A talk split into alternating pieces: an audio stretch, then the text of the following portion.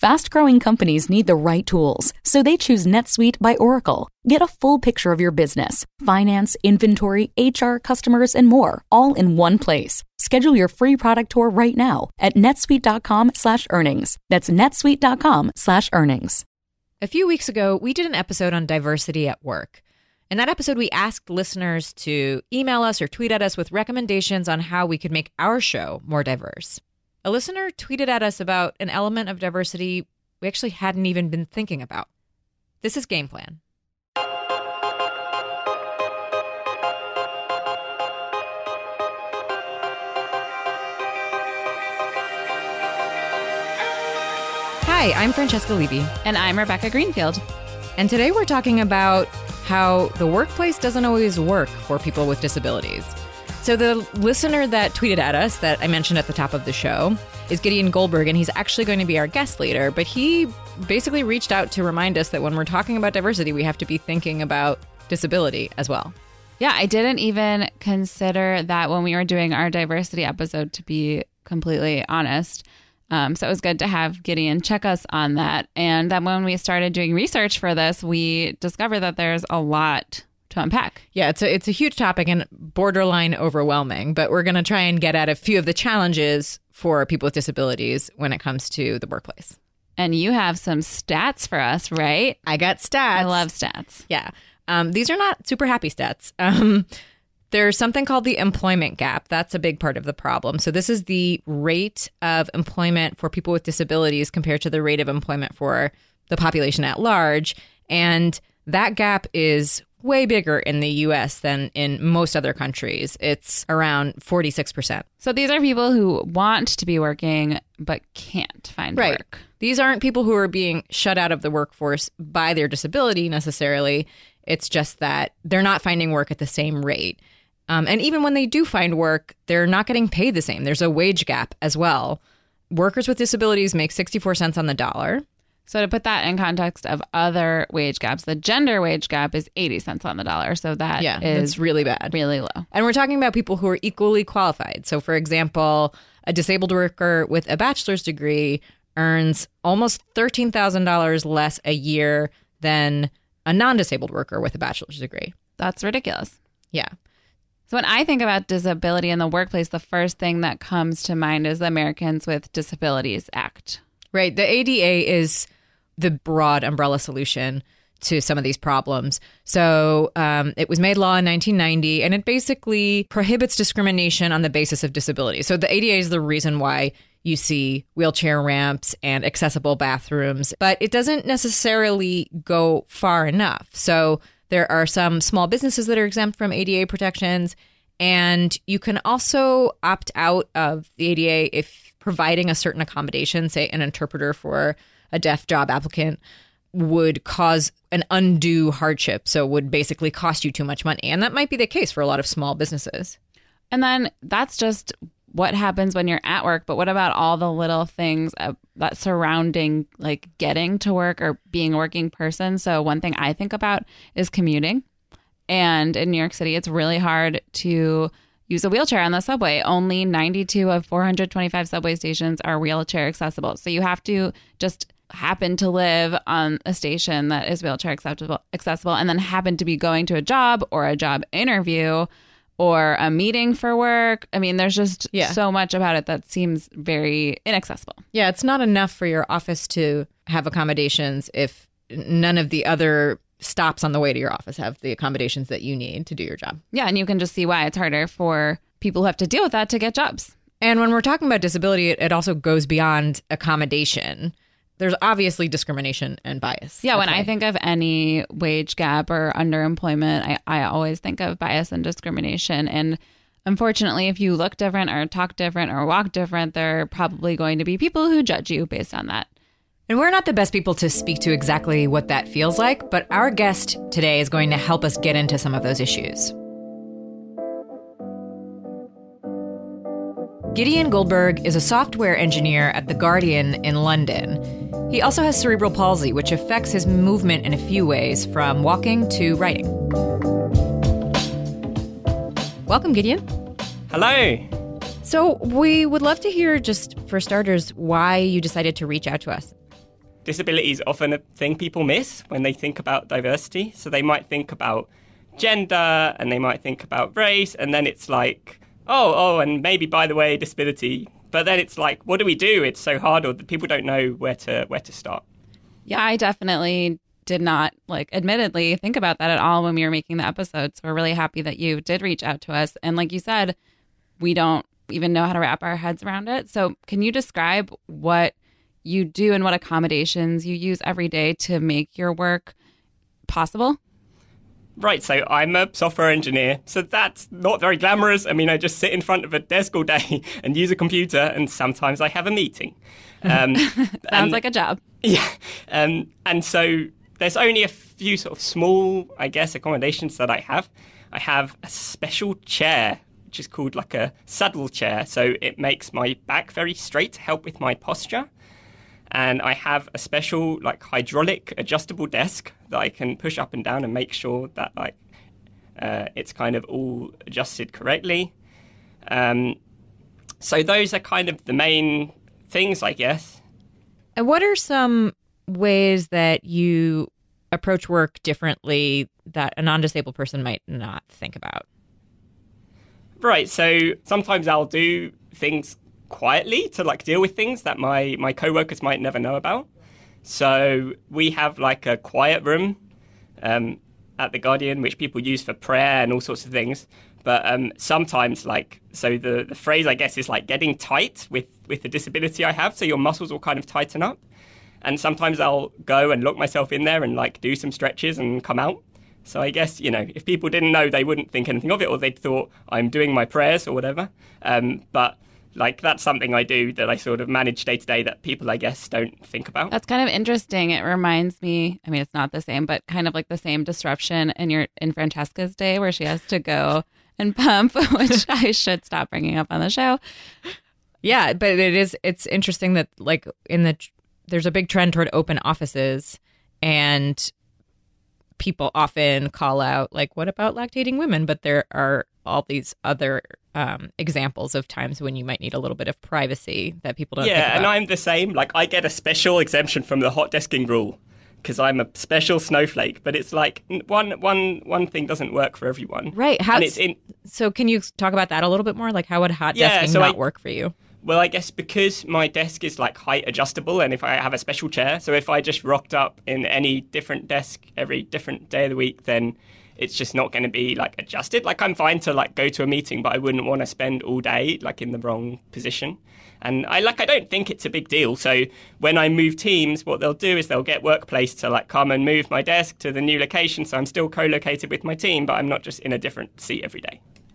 I think because of ramps and other accommodations that are made in offices, that's probably what most workers are familiar with when it comes to dealing with something like cerebral palsy or another disability in the office. But are there other ways that you have to think about your life differently, your work life differently, that are less visible, like maybe when you're interviewing for a job, for example?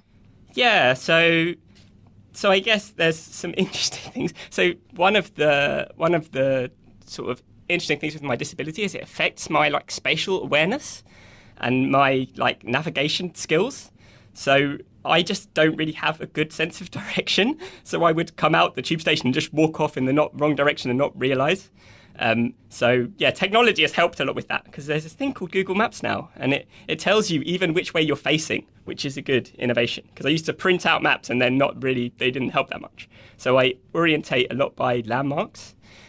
Which is a kind of trick that I have because I'm I can see the Starbucks, right? So I know it's left there, but kind of it's an interesting thing that again is kind of hidden. You asked me a bit about when you might be applying or starting for a job, right, or going for an interview. So I guess generally when you do a job application, they have a special box that says, "Is there any special needs you want to tell us about?" And I'll generally tick the box, and then some HR person will reply and they'll say, "Oh, is there anything we can do?" And I'm lucky I don't have a lot of special needs. I guess one thing is because I have quite rubbish hand-eye coordination. So if it's we want to do a whiteboard test and lock you in a room and write this code on the wall, it would just be quite illegible. So I'll generally ask, like, can I do it on a computer, or is there some other way I could do it? So it's not necessarily like big adjustments, but it's small things, you know, that'll help me get through the process. Are you worried that that has ever hindered your ability to get a job? Yeah, so it's really hard to know, right? Because when you apply, it's this black box. So if they didn't apply, you don't sort of know why. But like, I'm definitely a kind of discloser, right? Like, I'll always say it, because it's also like a sniff test. Like, if I say it and then they don't want to talk to me, I probably don't want to work for them either. So it's one way I snuff things out. I mean, another thing is like, so I work at The Guardian now, and prior to that I worked at the BBC, and both of them have some form of, I guess it's called a guaranteed interview scheme. So what it means is, like, if you meet all the criteria for the role, you'll definitely at least get an interview. And that's trying to bridge that gap about, like, oh, you tick the box, so you've scared them away. It's like, it means you'll at least get a look in, and it encourages you to disclose, right? Because if you're like, I don't want to tell them this thing, and then they can't really accommodate you, and you mess up that way. So it's, I think, a good way of making you, like, feel safe to disclose something and still hopefully carry on through the process. So looking a little bit past accommodating some of the differences that disabled people have, what are some experiences you've had with just straight up discrimination or feelings of bias? Oh, I mean, I'm maybe like I work at a very liberal newspaper. So everyone's really lovely. If anything, they're like almost too politically correct. Like, they just don't dare to ask anything. Right. So I have to bring it up. So it's like, it's almost like they're trying too hard. I mean, generally, like, I guess, I mean, more negative experience you get out of work. So like, drunk people basically will say really stupid stuff. Or I've had, like, when I went to a club night, and then I'd shown my ticket to someone, and I got to the door and the bouncer was like, oh, you can't come in. And I was like, what? And he said, oh, you're drunk. And oh, wow. I was like, what? And then I put on my poshest voice and I was like, I am not at all inebriated. Like, I am quite capable of attending this establishment. And then he was like, oh, sorry. But, like, I think day to day, that's the thing. As long as you kind of set things up right, it's not, I don't think, a big deal. The things that you described, like using a computer instead of a whiteboard or not having to hot desk, like, these are such simple, easy accommodations to make. But if you haven't come out and talked about them, it seems like somebody could assume that because your handwriting's not that great on the whiteboard, that you're going to be less good at your job. And so that can be like a subtle way that bias influences the, you know, you're just your day to day at work. It seems like you probably have to do a lot of educating people. Yeah, I'm really in favor of having a conversation up front. So the wording in UK is like reasonable adjustments that the employer is expected to make.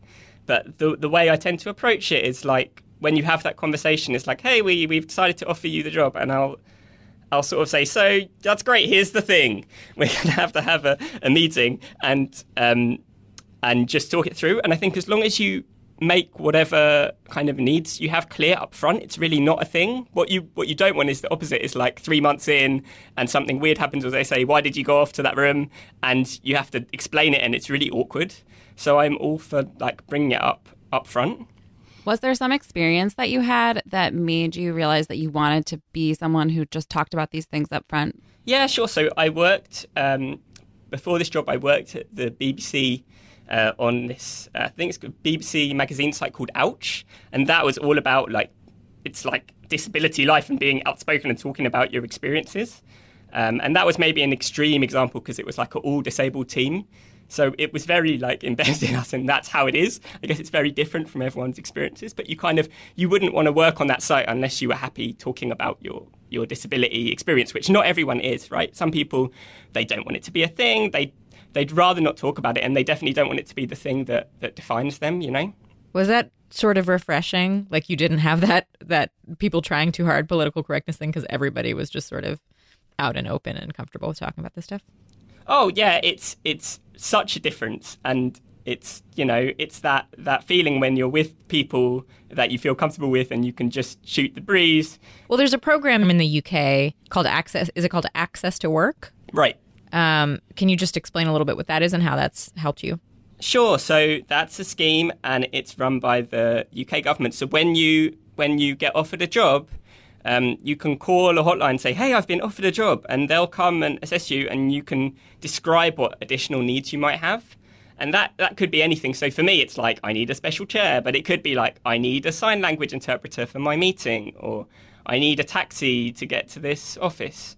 And the idea is that the government will cover all those extra costs so that it's completely cost neutral for the employer. So they shouldn't have to face that decision of like, oh, we'd really like to employ you, but it's going to just be too expensive. Right. Also, does having it through a third party make it a little bit less of an uncomfortable conversation? Oh, yeah. You don't even need to have the conversation. So the thing is, like, they'll have like an independent assessor who comes out and meets you and writes a report, and then basically the employer has to sort of implement it and the costs are covered. So you have that kind of third party who's not like, you don't have to go to your line manager and say, have this really awkward conversation about, so you know that you offered me this job, it's going to be really expensive for you. What would be some things that, it sounds like you're really gregarious and outgoing and happy talking to people and kind of letting them know what's up about your disability, but what would be some advice for non-disabled people who want to be more accommodating or more understanding in the office around their disabled colleagues who might not want to spend all this time educating them? Right, so I think it's really not rocket science. Just definitely talk to them like you'd talk to anyone else. So don't patronize them and treat them like they're 5 years old, or if they have like a PA or an interpreter or someone working with them, don't talk to that person, talk to them directly, right? Because they're quite capable of telling you what they need, right? And it sounds like also maybe just don't make assumptions, right? You were describing somebody assuming you were drunk, or, you know, somebody might think that there's a reason besides your disability that you're doing something differently. And it's right, like, just ask. Yeah, definitely ask up front. So there was an interesting case. So there's someone I know who's deafblind, and she'll often go to conferences and they're like, hey, we got you an interpreter, everything's great. And actually, she doesn't read sign language, right? Like, she uses hearing aids and her needs are completely different. But like, if they just asked up front, it wouldn't have been a thing. Do you ever get frustrated? Do you mean like with how people treat me? Yeah, I don't know. You just sound so like, yeah, upbeat, accepting. People always say I'm very enthusiastic personality, so maybe that comes across. Trust me, I have down times as well, but maybe not so much in the office. And I try not to swear at people. Sometimes I swear at the compiler because the software doesn't work, but I try not to be angry at people.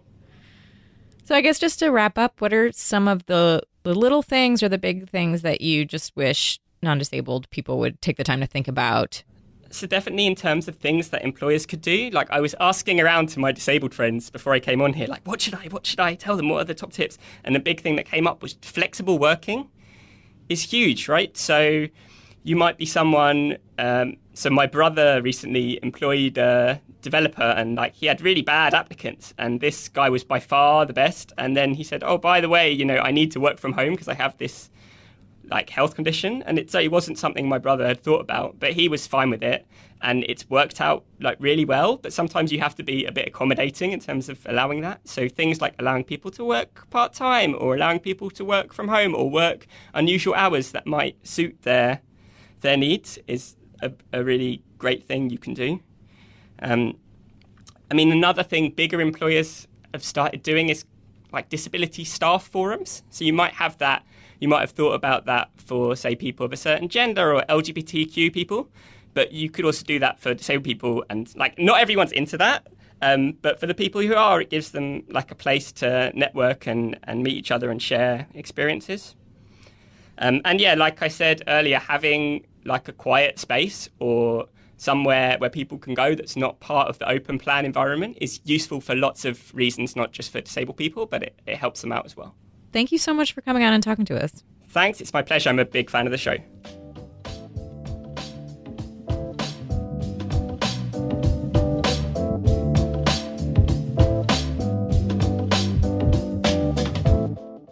It's incredible to me how flexibility around schedules is the answer to so many issues people have with balancing their lives with work.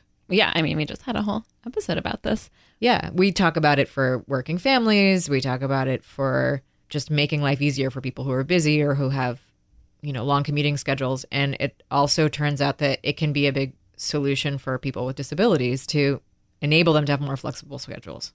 Yeah. And it's like, so that is a modern idea, right? Like flexible schedules is one way to modernize the office. But then the other ways that the offices have modernized instead, it turns out, can actually be harmful to some people. I was really surprised by that.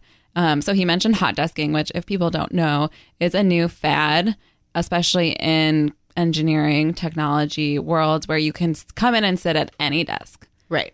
And for somebody who needs some special accommodations, like it's a problem and then they can't participate in this new thing. And, right. I mean, Gideon was okay with it, but I was like kind of annoyed on his behalf. Yeah. And the open office, which people have complained about for lots of different reasons, but that it's just another thing that you don't think about that can exclude people who need a private space for accommodating their work.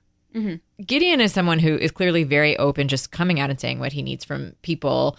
And I was just struck by two things. One, how you really don't have to do that much in a lot of cases. Like being aware that it's not going to be easy for everybody to do a whiteboard test for software engineers and just like letting them set up at a computer. It's not that hard. It doesn't cost companies a lot of money. It's just you have to know to do it. And so Gideon happens to be somebody really comfortable just coming out and saying, this is what I need.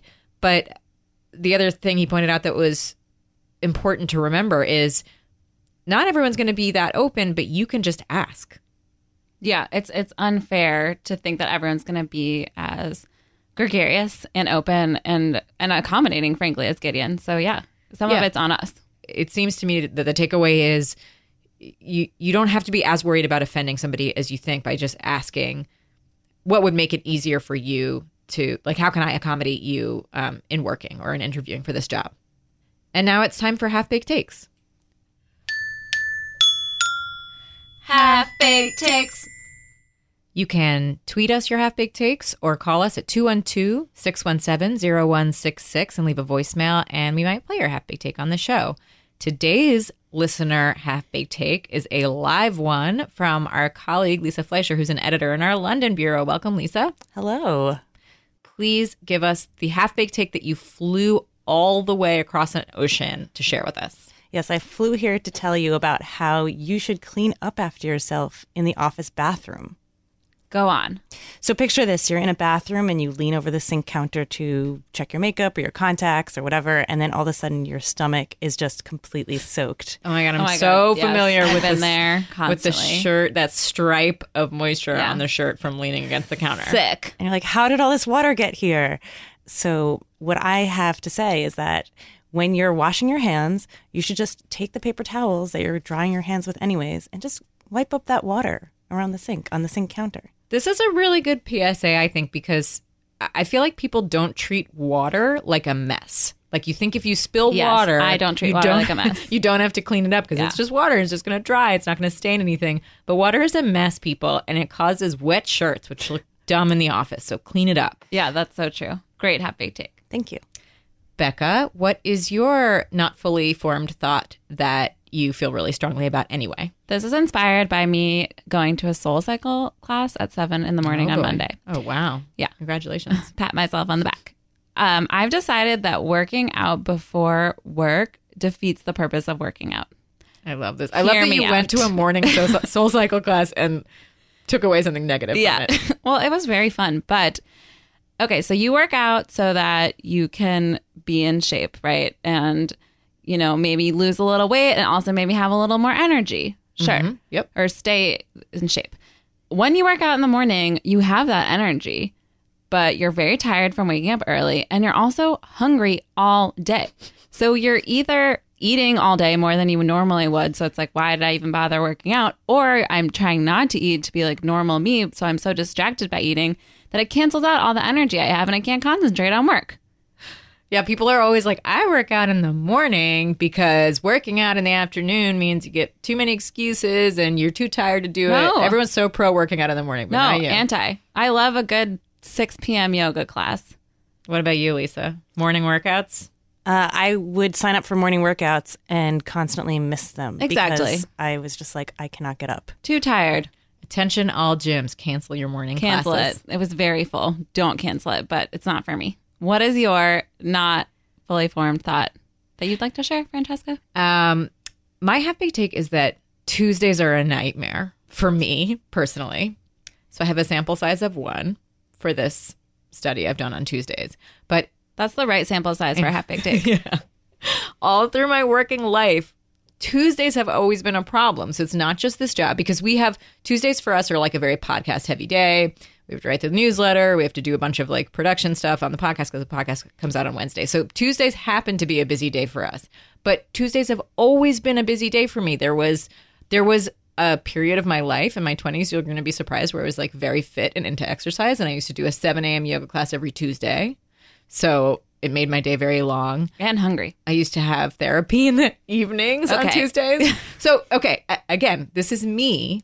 So I'm trying to universalize this, but I do think there's something about Tuesdays where people think, I'm not going to schedule something on a Monday because everyone's just coming back from the weekend, but it's important, so it should be kind of early in the week. So stuff just like lands on Tuesdays, and just thinking about Tuesdays gives me stress. Tuesdays are always like, you have to be on it on Tuesdays. Tuesday's a very unexamined day, because Wednesday they call hump day, right? Right. And Mondays, it's just, you know, you got the Mondays. Fridays are TGIF. I feel like Francesca has a half-baked take for every day of the week. Probably. We could do a Monday through Friday series. But yeah, listeners, let us know how you feel about Tuesdays, because I want some support on this half-baked take, because Becca's giving me a look. Anyway, this has been Half-Baked Takes. Half-Baked Takes. Thanks for listening to Game Plan. You can find me on Twitter @FrancescaToday. And I'm @RZGreenfield, and you can tweet us your half-baked takes or call in at 212-617-0166. If you like Game Plan, please go over to Apple Podcasts or wherever you listen. Subscribe, rate, and especially review. We love reading reviews, and it really helps get the word out about our show. And if you like this show, you might like Odd Lots, another Bloomberg podcast about oddities in the market. And if you just want to hear more from us, subscribe to our newsletter at bloomberg.com/newsletters. This podcast was produced by Liz Smith and Magnus Henriksson. Head of podcasts is Alec McCabe. See ya. Bye.